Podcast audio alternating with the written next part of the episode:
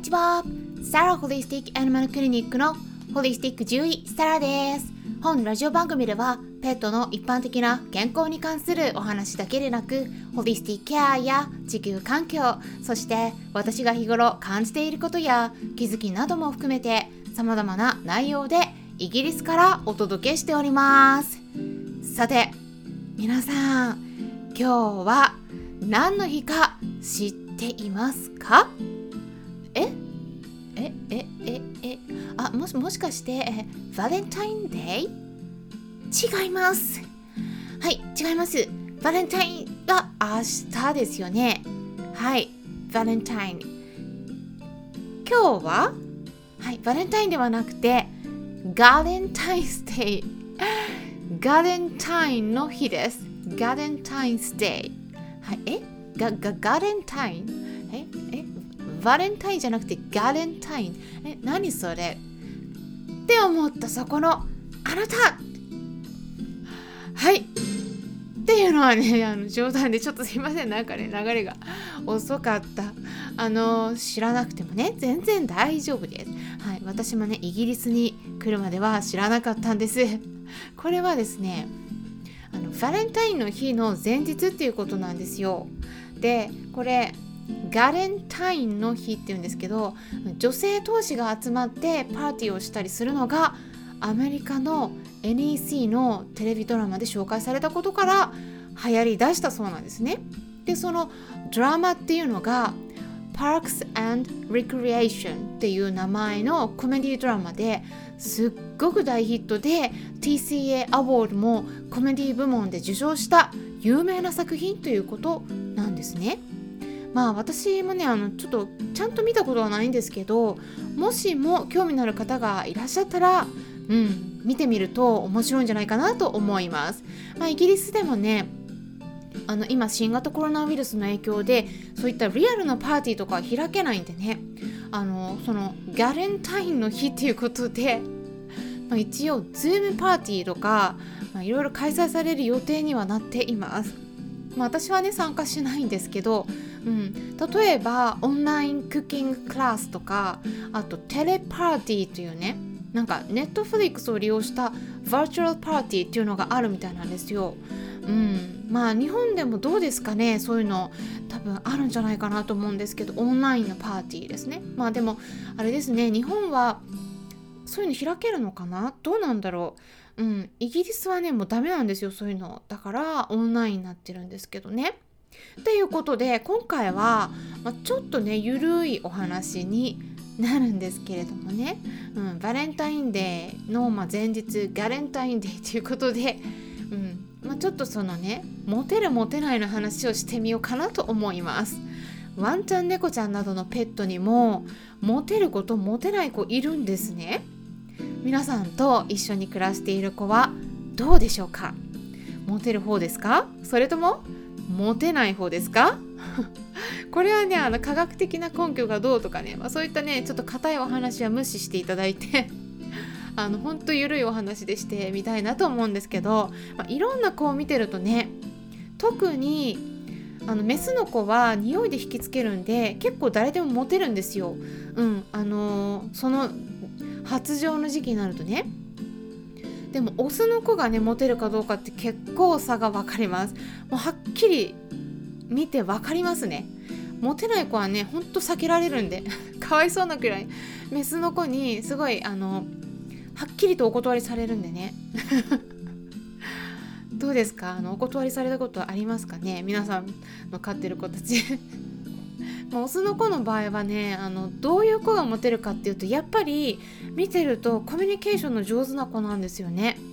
まあこれは人間でも同じじゃないかなと思ったりはするんですけどただ、まあ、人間の場合の方があの見た目重視ですよね。皆さんどうですか？まあ私はあんま気にしないですけど見た目は。うんあのあんまり気にしないんですけど結構ね顔が整ってる人のことをこうイケメンとか言って、うん、よく言いますけど、まあ、ただ動物の場合はあんまね見た目の良さって気にしないんですよね。うん、あのただ鳥さん鳥の場合はあのダンスをしたりとか、まあ、自分を大きく見せたりこう美しさをねアピールするので鳥さんはね結構食事に関しては見た目を重視するんですよね。この形とか色とか。だからあの鳥さんはねちょっとその美しさ見た目もモテる要素の一つにはなっているかなとは思うんですけどワンちゃんとか猫ちゃんはねあんまり見た目気にしてない感じなんですよね。それよりも匂いですね。匂いの方に反応しますね、まあ、特にワンちゃんの場合とかはもう生理になると本当にもうその生理のメスの子には周りにこうオスのワンちゃんがもうどんどん寄ってくるんですよね。いろんな子が。だからあのちょっとねそれがあのすごいストレスだっていうね、うん、メスの子もすごいあの嫌がっちゃう子怖がっちゃう子とかもいるのでだからそれでちょっとねあの大変だって思われてる飼い主さんもいらっしゃるとは思うんですけど、うん、ただあの、まあ、人間の場合ですね。人間の場合はねあの匂いとかちょっとあんまきつかったりすると、まあ、逆に好まれるところかこう嫌がられることの方が多いんじゃないかなと思うんですけど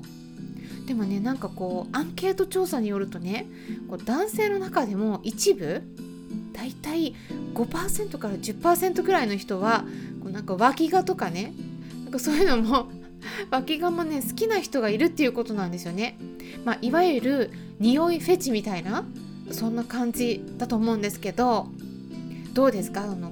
この配信を聞いている男性の方匂いフェチな方いらっしゃいますかね？ただねあの基本的にはあの動物たちと人間のモテる基準って、まあ、やっぱちょっとね違うような気がしているんですけれどもただね大学生の時に実験動物たちをねもうたくさん世話してたんですよね。であのワンちゃん猫ちゃんの繁殖も行っていたんですけれども、まあ、やっぱ女の子はね生理とか発情が来てると本当にもう期間限定なんですけどその時だけこうすっごいモテるんですよね。うん。でもねあのそのメスの子がじゃあオスの子を受け入れるかどうかっていうのはやっぱりねあのオスのワンちゃんでもこうすっごい興奮しすぎちゃって あのすぐにメスの子にねこうもうがっついて馬乗りになっちゃうような子とかいるんですけどもうそういう子はね大体怒られるんですよもう、うん、メスの子にうなられたりとかあの猫ちゃんでもこうシャーって怒られたりねこうあの何て言うの引っかかれそうになっちゃったりとか。はいそうなるんですけど。で私がね以前一緒に暮らしてたシェルティの犬がいたんですけどねテリーっていう名前の子でオスの子だったんですけどその子もねどうだったかなってね思い出してみるとやっぱりねあのメスの子が生理中だったりすると本当にねちょっと興奮して、うん、やっぱりこうあの隣にいたりすると、うん、ちょっとね前足をね腰にかけるような感じで、うん、ちょっとちょっとみたいな感じでねこうかけるんですよね。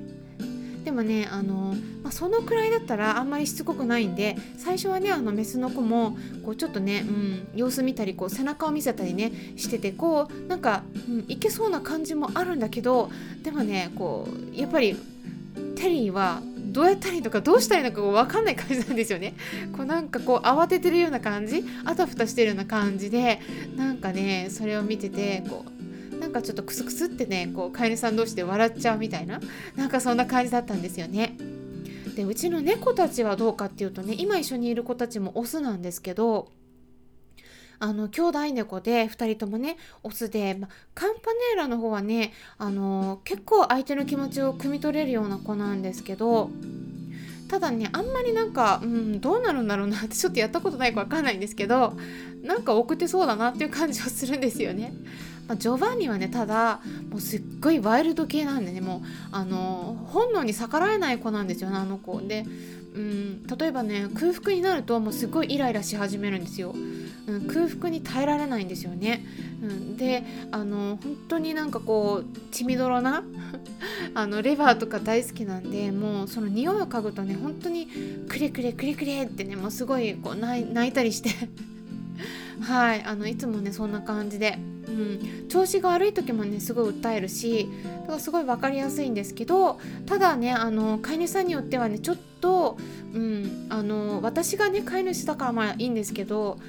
あの飼い主さんによってちょっとうるさい子だなみたいなちょっとねやりにくいなっていう、うん、あの飼いづらいタイプの子、うん、ではあるかなと思うんです。誰でもね飼えるようなタイプじゃないんですよね。ちょっと、うん、あのコントロールっていうかね何て言うのかなこううまく気持ちをねやり取りしていかないと